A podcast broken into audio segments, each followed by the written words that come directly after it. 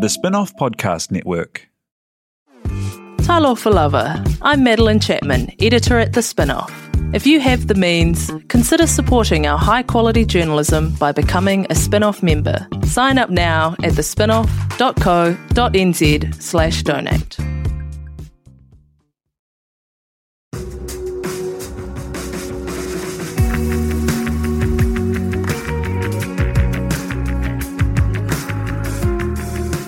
You're listening to Business is Boring, a podcast that reckons it's anything but. Business is Boring is brought to you by Spark Lab, offering inspiration and practical advice to help businesses find their edge.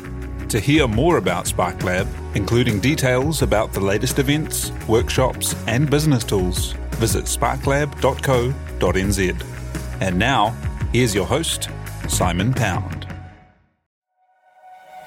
Kia ora koutou katoa. Welcome to Business is Boring. PAC Studio are one of New Zealand's most awarded and respected architecture studios, celebrated for their use of colour, their livable spaces, and the character of their developments. Last year, their beautiful project, Waimataruru in the Coromandel, won Here Magazine House of the Year and the National Housing Gong at the New Zealand Architecture Awards. So they do great big projects, but you're also likely to see work from them that takes a new look at what a cricket pavilion or house on the backyard could look like at full flight. We all see the hero images, but what does it take to be an architect? How is it to be the steward for the biggest, most stressful purchase most people will ever make? And how do you maintain and grow your style in partnership with your clients? To talk the process, the world of architecture, and their journey co founders of PAC Studio, Aaron Paterson and Sarosh Mulla. Join us now. Tēnā korua. Nice to see you guys. Thanks so much for being here. Thanks for having us. Kia ora. Hey, so tell us about kind of what first got both of you interested in architecture. Um, well, I I never really wanted to be anything else. I remember being a five year old and wanting to be an architect. I was just always drawing house plans as a kid, and um, my parents had backgrounds in science and fine art, um, and so it was kind of the middle ground of all of that. And I think um, my father's best friend was an architect, and so it was it was something that they were aware of, and I was aware of from a really young age. Um, and I I don't know if I've really ever wanted to do anything else. Uh, how about you, Aaron? I really enjoyed uh, drawing and especially technical drawings of trucks and axonometric. Uh, so I re- really got into that. Uh, and I like decorating my room. And uh, yeah, and architecture was, you know, one option. And yeah, really, yeah, really wanted to uh, do that. What's the path into architecture like? So to go from kind of being interested in mm. buildings and houses and, and drawing things, it seems to be one of these things that people I know who have gone into it it takes them about 35 years to actually start calling themselves an architect. Mm, it's it's a long road. Um, so uh, the kind of traditional format um, is that you uh, through high school, you take a wide variety of things that don't seem to be at all linked, and then um, you go to university for a, a kind of five year degree.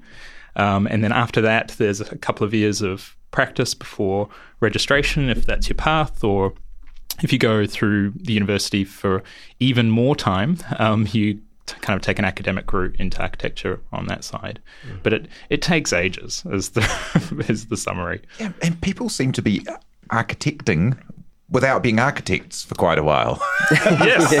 yeah, I did yes. that for a while. For yeah, sure. yeah, I'm still doing that. Yeah. from, from, the outside in, you're like, well, it looks like you're architecting because you're designing houses and stuff. You're like, oh no, but there's a reason I'm not actually an architect yet. Oh, there's there's lots of ways of designing stuff, mm-hmm. and I think um, that is kind of interesting as well. Um, you know, for for actually years, I did loads of kind of um, installation art um, on the skirts of um, traditional architectural practice. And that was um, something that I probably could have done with a fine art degree or no degree at all, mm. or any uh, any other qualification really. Um, but because I had done kind of architectural training before, I kind of came to it with that sort of background. Um, but yeah, the, it's a really wide um, profession that allows mm. you to to kind of um, see the world and understand it spatially, and then everything else comes from that. There's a lot of different types of architects, like even in, within the field, that you, there's so many different types of spatial things you can do. Whether it's like uh, different programs, uh, like you know houses, hotels, multi-unit stuff, residential stuff, like we do. You can be an academic. Um, there's yeah, there's just it's, it's a huge variety. You're really in the construction industry. Yeah. And how does one kind of what what's the path in to because you two have set up your own um, studio and have your own kind of you know house flavor that you get to develop and stuff. And there's so it's such an interesting space because it's your own taste and style, but you've kind of got to come up through houses with their own flavor already and stuff. So yeah, how do you how do you kind of like um come up through the ranks in architecture? Um, well, there's lots of ways of doing that too. I mean, the, the super traditional model is that you go and work in an established practice, you learn the ropes and their kind of philosophy on everything, and and that's a process of kind of uh, almost an apprenticeship model. Um, and you learn heaps about how you should practice within the profession, and of, inevitably you learn about all of the things that you would do differently when you had your own shop.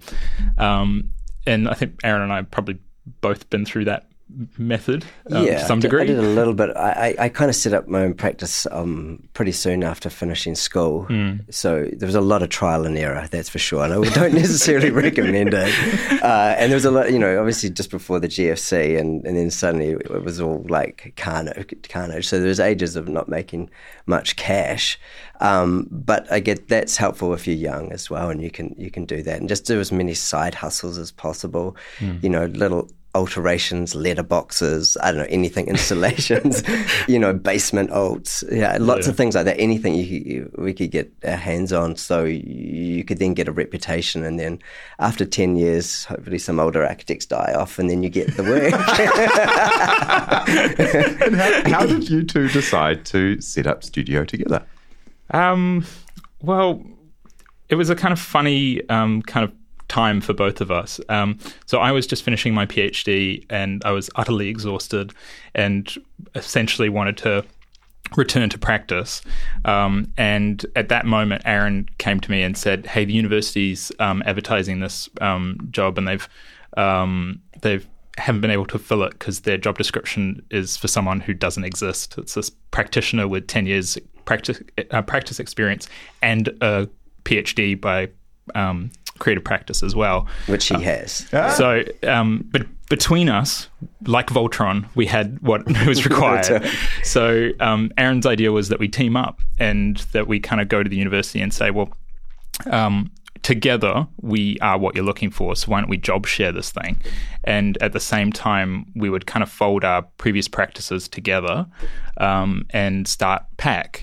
Um, and that that was. Um, you know, that was a real challenge for me because I, I um, at that point was kind of tired of academia, and um, and um, I'm really kind of grateful that Aaron had the foresight to keep me in it.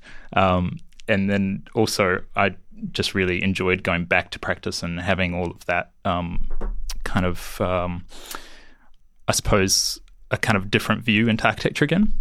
So that, I mean, that's the kind of that's the formal story. I mean, realistically, that conversation happened over a kebab on Queen Street. Yeah. And we had this sort of club thing where we kind of uh, that we'd worked on together, and we we used to get a lot of academics and uh, other architects come and we'd all present quickfire our, our work, and so we did that all all, all the way Yeah. around before. Yeah, yeah. I mean that that started with um, everyone coming down for a, a beer in my basement studio, and we'd talk about projects that were like just kind of cooking up, um, and that uh, um, I think that kind of proved to me at least that we were on the same page as designers, Yeah, um, absolutely. and then. Yeah, and, and we also just have a lot of fun together, Yeah. which I think is critical to running a practice together. But our university work kind of keeps us really fresh. We're always around like uh, young, fluid minds that are really doing interesting and innovative things, and we get to do research and collaborate with um, uh, artists, sort of architects, and um, do exhibitions and installations. And so that's another uh, part of our practice, which is slightly different from Pac Studio, but still keeps us doing things that we consider interesting. So we've tried to carve a niche out for ourselves to be able to keep mm. an academic side of our practice uh, up and running together with our professional practice as well. And how those two things merge are quite unexpected sometimes, and how they filter into each other is, is really interesting. It's something that continues to interest us and like the reality of it all, right? Yeah. Because architecture is one of those really interesting spaces where everyone will have these kind of views from the outside of the perfect pictures and the yeah. you know the, the, the projects and stuff. But it's also such a like relationship business and such a kind of like hmm.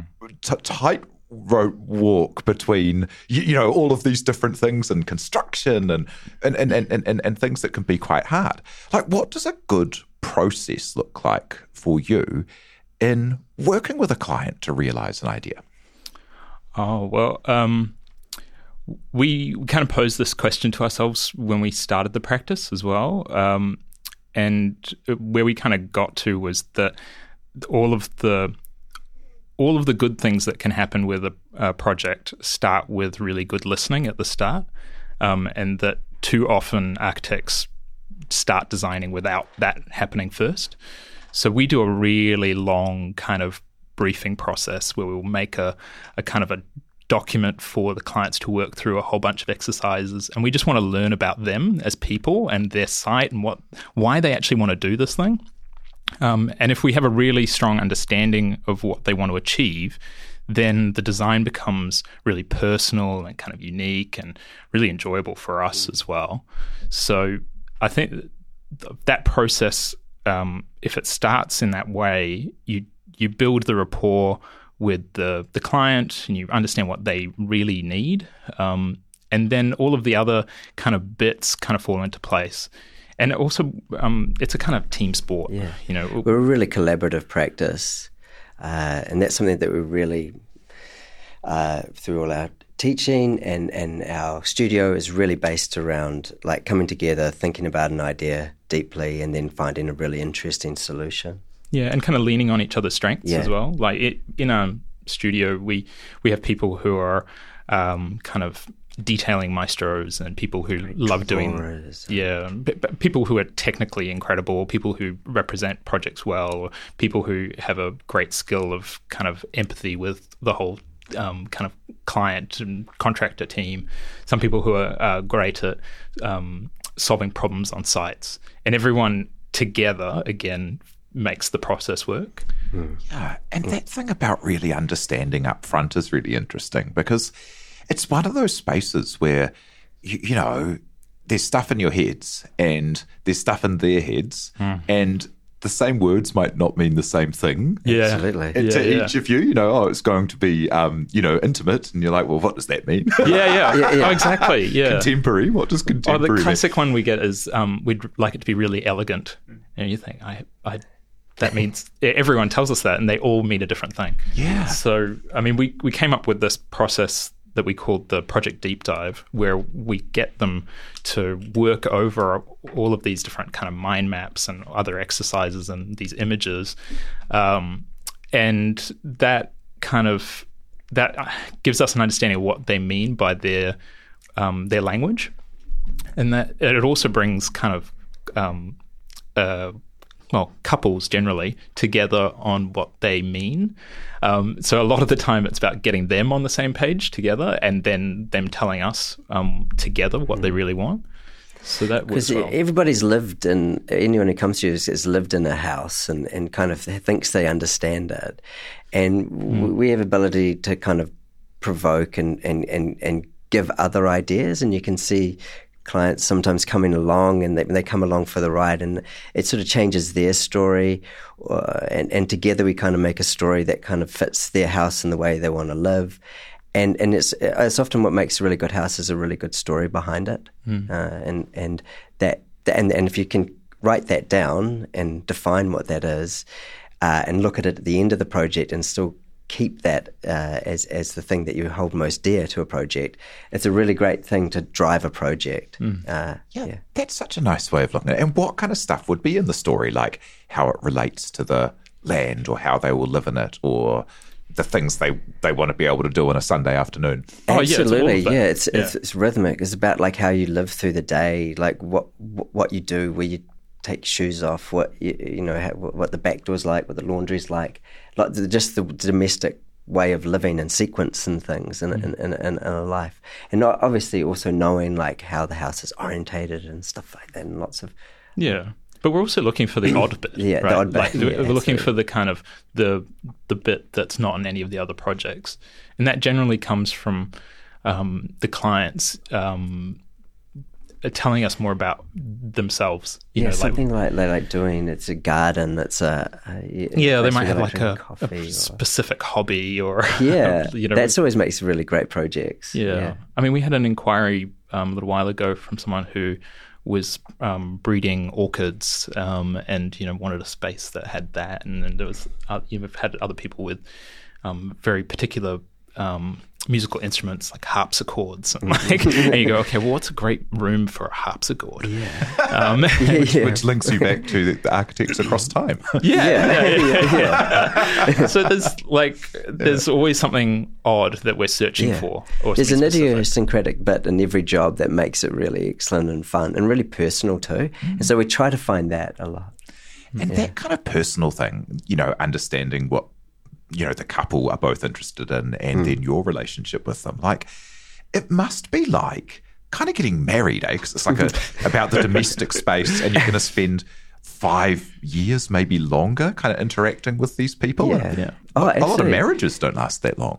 you do you get to know people really well and you get to know what they're interested in and, and hmm. sort of rooms that they like and Yeah, you know and understand their, dynamic. tastes yeah so you really it's a real privilege to get them you know sort of embedded with people and then sort of it finishes but we still have we still go and see our clients and you know sometimes they invite us back to stay in the house and Yeah. yeah I mean, we, But they're really long term relationships. Yeah. And I mean, I think, again, starting from that point of listening helps inform that relationship.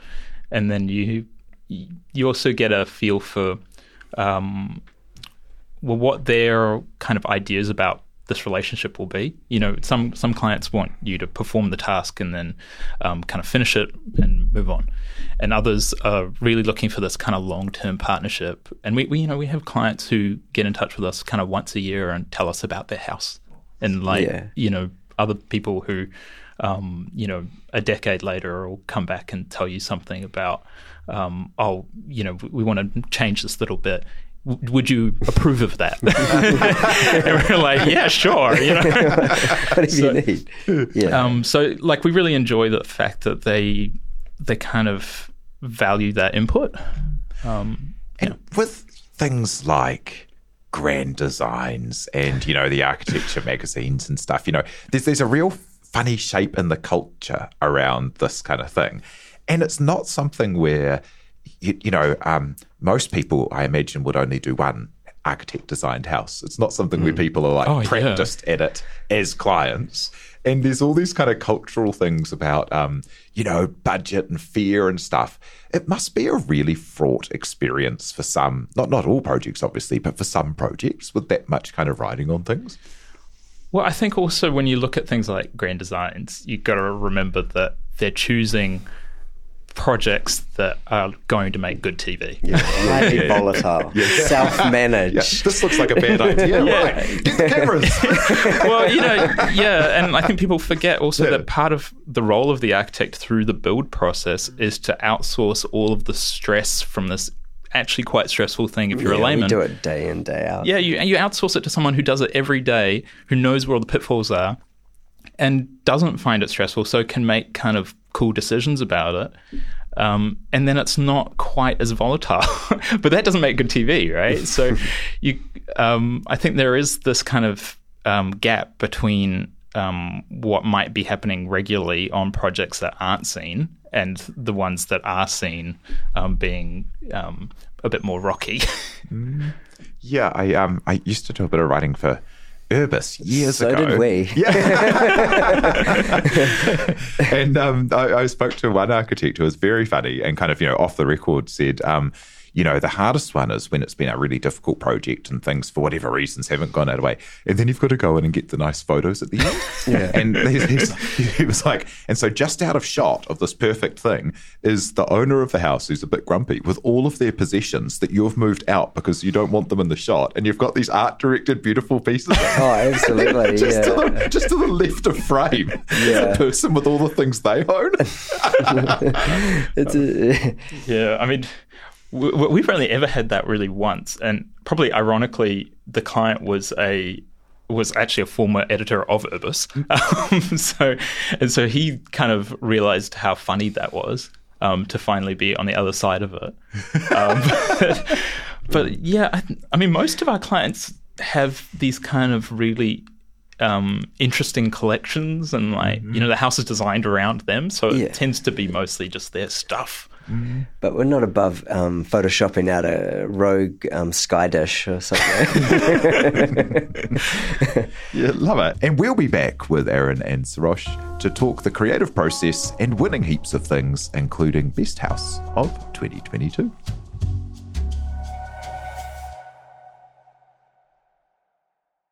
Spark is proud to partner with the Sustainable Business Network and the Climate Action Toolbox. The free Climate Action Toolbox can provide you with simple step by step guides to measure and reduce your emissions. Help lead the way to a low carbon future for New Zealand. Visit sparklab.co.nz forward slash sustainability to find out more.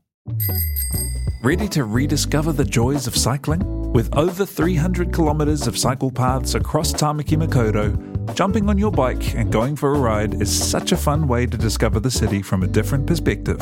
Cycling is getting more and more popular across Auckland, so now's a great time to join the hype and give cycling a go. Head to at.govt forward slash cycling to find your nearest cycleway today.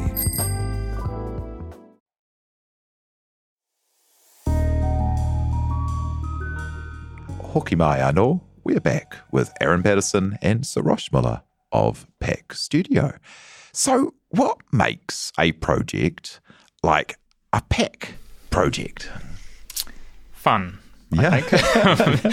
Definitely um, fun. Yeah. Colourful. Um, yeah, it's kind of colourful and fun and personal. And um, I mean, none of our projects really look alike.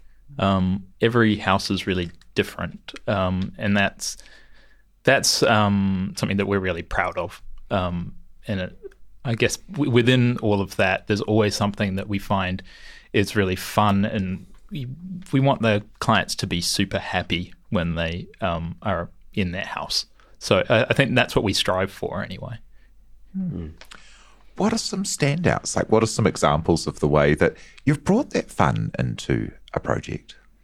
Um, well, I always return to the little cricket club we did up mm-hmm. in Point Wells, um, and that that thing is just joyous. You know, I mean, it's got cricket, flags. You can't yeah. a building without flags. Yeah, it's you know, it's a bright red little pavilion. Um, and you know, cricket's a wonderfully absurd game, um, and the building's the same, and it's got these big custom-made flags on these oversized poles, and um, the whole thing's just um, just a bit absurd and I really enjoy that. You can't help but be happy when you're in that building. Hmm. And the, the same with um, other kind of private houses. Um, we did one actually down the road from that in Point Wells um, called Crinkle Cut last year as well, and that that is um, super fun to be in. It's like yes, it's slightly pink and yeah. all wrapped around beautiful gardens and mm. uh, verandaed and just a really lovely breezy house to be in. Yeah. And it's on a corner, so neighbours always walk past and you can hear them talking about the house, whether they like it or don't like it. but it's really, it's just a really like joyous and fun house and light filled. Yeah, really you feel like you're on holiday as soon as yeah. you step through the door there. And what's it like working on things that, um, you, you know, once you're talking about them and they're photographed and they're out in the world, they might be something you were working on years ago, right? What What's it like to have kind of you know your current um, profile be things that you were kind of like cracking the nut on five years ago? it's true. It, it really is. Uh, but yeah, it's, it's a, definitely a learning process. So those things that you learn get reinvented. Nothing dr- dies on the drawing board. You can do a lot of sketches for a project that don't eventuate, and that, but they're still there. They're in your sketchbook. They they they kind of you know percolate through through the practice and mm. appear in other projects. Some some other hand will pick it up and run with it uh, with with it because mm. yeah yeah. I mean. Uh, it's so the nature of the business that um, things take time mm. um, that you kind of you don't really uh, think about it. Uh, um, that it's just it's just it's just natural that things take years to surface. And sometimes when something gets published, you have to go, "Oh yeah, I remember that one." yeah. There's a real similarity to other artistic forms, like you know, you talk to musicians and they're mm. you know out kind of like touring an album and yeah. they're like, "Oh, well, this is what I was, this is where I was four years ago." Yeah. we don't have crowds turning up to see us, so people going, "Yay!" yeah, it's. I mean, but that lag is kind of good as well because sometimes when you finish a project, it takes time to kind of look back on it and understand what kind of happened, what what came out. Because even though it takes a couple of years, it can be a really intense um, process. Mm. Um, so you need some time to reflect to figure it out. And tell me about your kind of standout year last year with winning House of the Year with Here Magazine and the Housing National Housing Gong at the New Zealand Architecture Awards. Like that's the that's the dream, right? Yeah, yeah, it was pretty good. it was it was a good year. Yeah, um, gotta... and I mean, uh, uh, Aaron's won um, National Housing Awards before, but it was the first time that um, I've kind of gotten to that level, and it was yeah, it was really special, um, and also to kind of um, to kind of be recognised amongst people that you um, really respect who have been practicing for a long time and do really great work and all of that sort of stuff.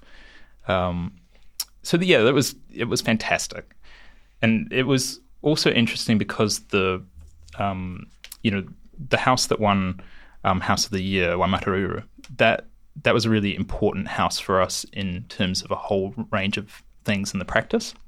Not necessarily just the kind of design of it, but in how we approach um, a whole range of other issues around sustainability.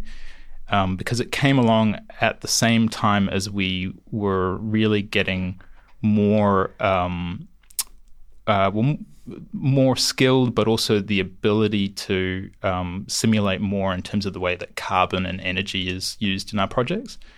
And so now, for instance, um, on a any house that we do, whether it's a small renovation or a brand new house, we'll model every part of it and assign carbon values to every material.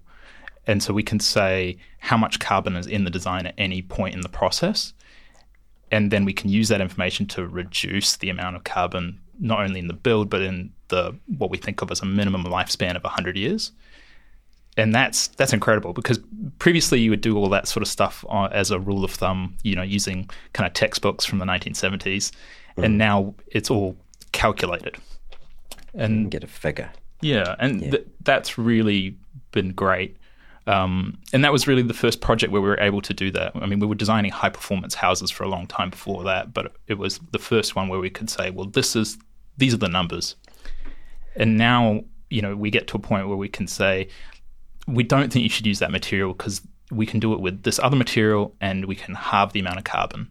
And that that makes the decisions really easy with the clients. And at the end of the process, any kind of residual carbon, we can then look at um, offsetting in a really particular way using the, the kind of gold standard of um, carbon credits with a native eco sanctuary that we work with a lot in Gisborne that's run by Damian Sarmond. Um, and that's been great. And it, through that process, we've also taken our practice carbon positive. Um, so lots of kind of things flowed on from that moment last year. Mm. Yeah, and architecture is one of those spaces that – sets the running for the rest of the construction industry, right? So the things that you're pioneering in a one one on one kind of scale at the mm, moment mm. end up filtering through to bigger developments and bigger approaches. Yeah, right? yeah, yeah. And I mean there's a there's a bit of a time lag for it to get to the the kind of the mass market, mm. but at the same time, it's something that um, we think that everyone should be doing. Yeah, and the know? industry needs to change and embrace being able to calculate um, the amount of carbon Yeah. construction takes. and even the the offsetting, you know, where we weren't really interested in using kind of um, monocultural pine plantations as our credits. So we set up this whole way of um, getting a native credit for a place that we could. Um, well, that we knew well and was doing all of the kind of right things around the planting in terms of biodiversity and education, all sorts of other stuff. Um, and now we've set that up as a process that any other architecture practice can take up as well. So we just think that everyone should be doing it. Um, Yeah, that's great. As um, yeah, planting monocultural pine forests, soil erosion, bad for climate resiliency, yeah. like terrible for biodiversity of like Yeah. flora and fauna. Just awful.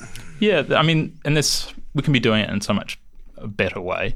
Um, and we knew um, Anne and um, Jeremy um, well. Um, my PhD project was actually um, on the eco sanctuary that they had established in Gisborne, and so I.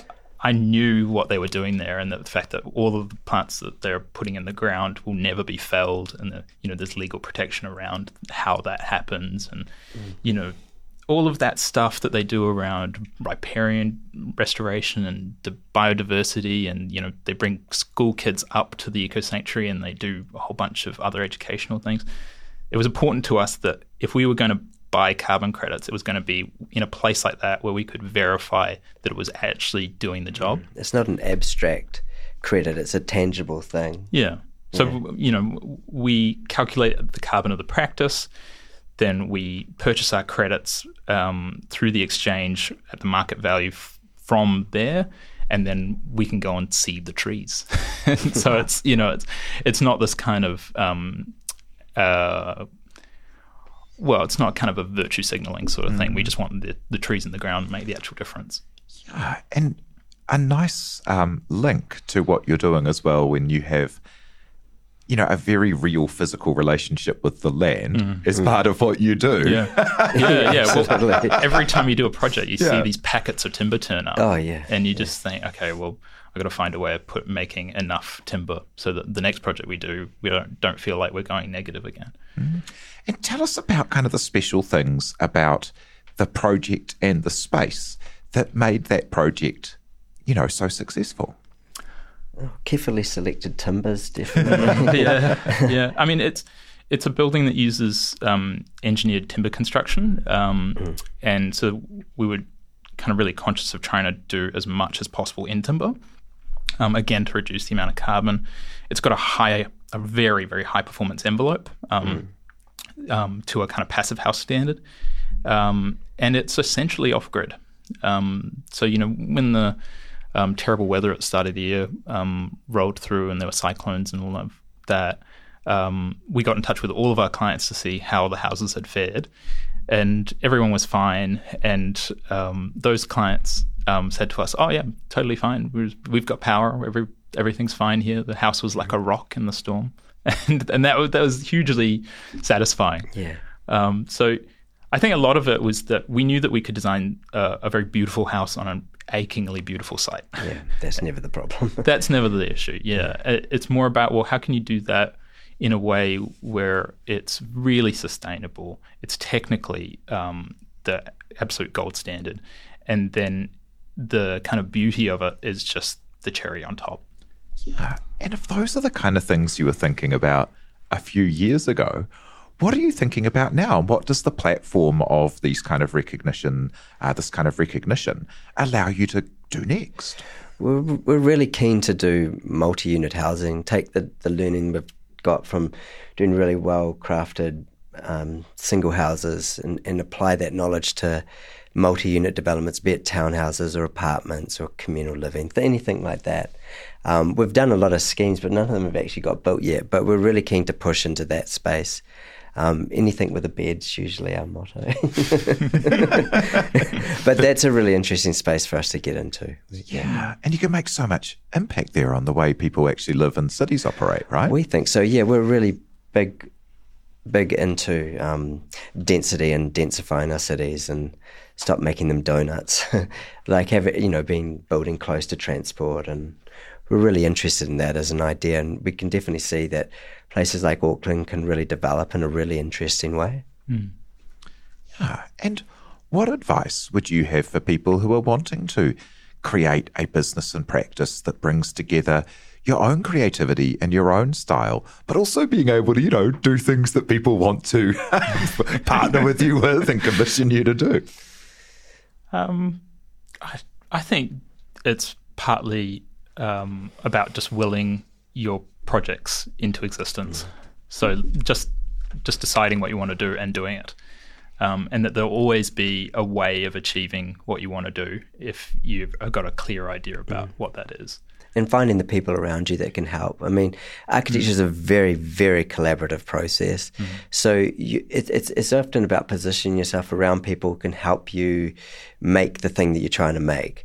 So you know, we you know, these jazz hands can't build. He can. He he he's a build. he can build, but these don't. these don't work. Um, so you always need someone to collaborate with. So it's just getting those contacts and understanding those people that can actually make the thing in your head that you've drawn a re- reality, and that's a, it's, a, it's a force of will often, and you have to push and push and push, and it does take a very long time, especially if it's if it's good. Mm, there's a kind of stubbornness that you yeah, require. We've all got that yeah. definitely in our practice.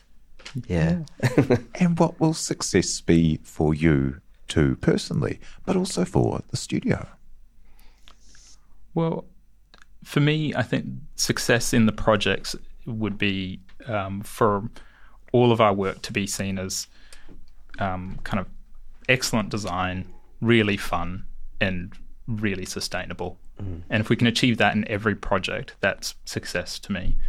Um, and I mm. think that that relationship between practice and academia being um, symbiotic is really important to me as well because I think it, it makes all of the work richer. So yeah, I think more of the same, and and again trying to do more in that multi-unit space to kind of um, multiply the impact of the projects. Mm. Awesome. Well, thank you so much for coming and sharing your stories so far. That's Aaron Paterson and Sarosh Mulla of Pac Studio. Kia ora. Thanks very much. Kia ora. Thank you. Thank you so much to Sarosh and Aaron, to you for listening, and to everyone who helps make this happen, like our producer, Samuel Robinson. Do follow Business is Boring wherever you get your podcasts, and be sure to rate and leave a review if you like what we do. E nohora. From the Spinoff Podcast Network, that was Business is Boring, brought to you by SparkLab. Make sure you're following Business is Boring wherever you get your podcasts. And for more information on SparkLab, visit sparklab.co.nz. Are you making the most of your KiwiSaver investment? Generate is an award winning KiwiSaver provider with a track record of strong long term performance. Making a smart decision now could add tens of thousands of dollars by the time you reach retirement. Book a no obligation chat with a Generate KiwiSaver advisor today at generatekiwisaver.co.nz slash get advice. A copy of the product disclosure statement is available at generatekiwisaver.co.nz. The issuer of the scheme is Generate Investment Management Limited, and of course, past performance does not guarantee future returns. The Spinoff Podcast Network.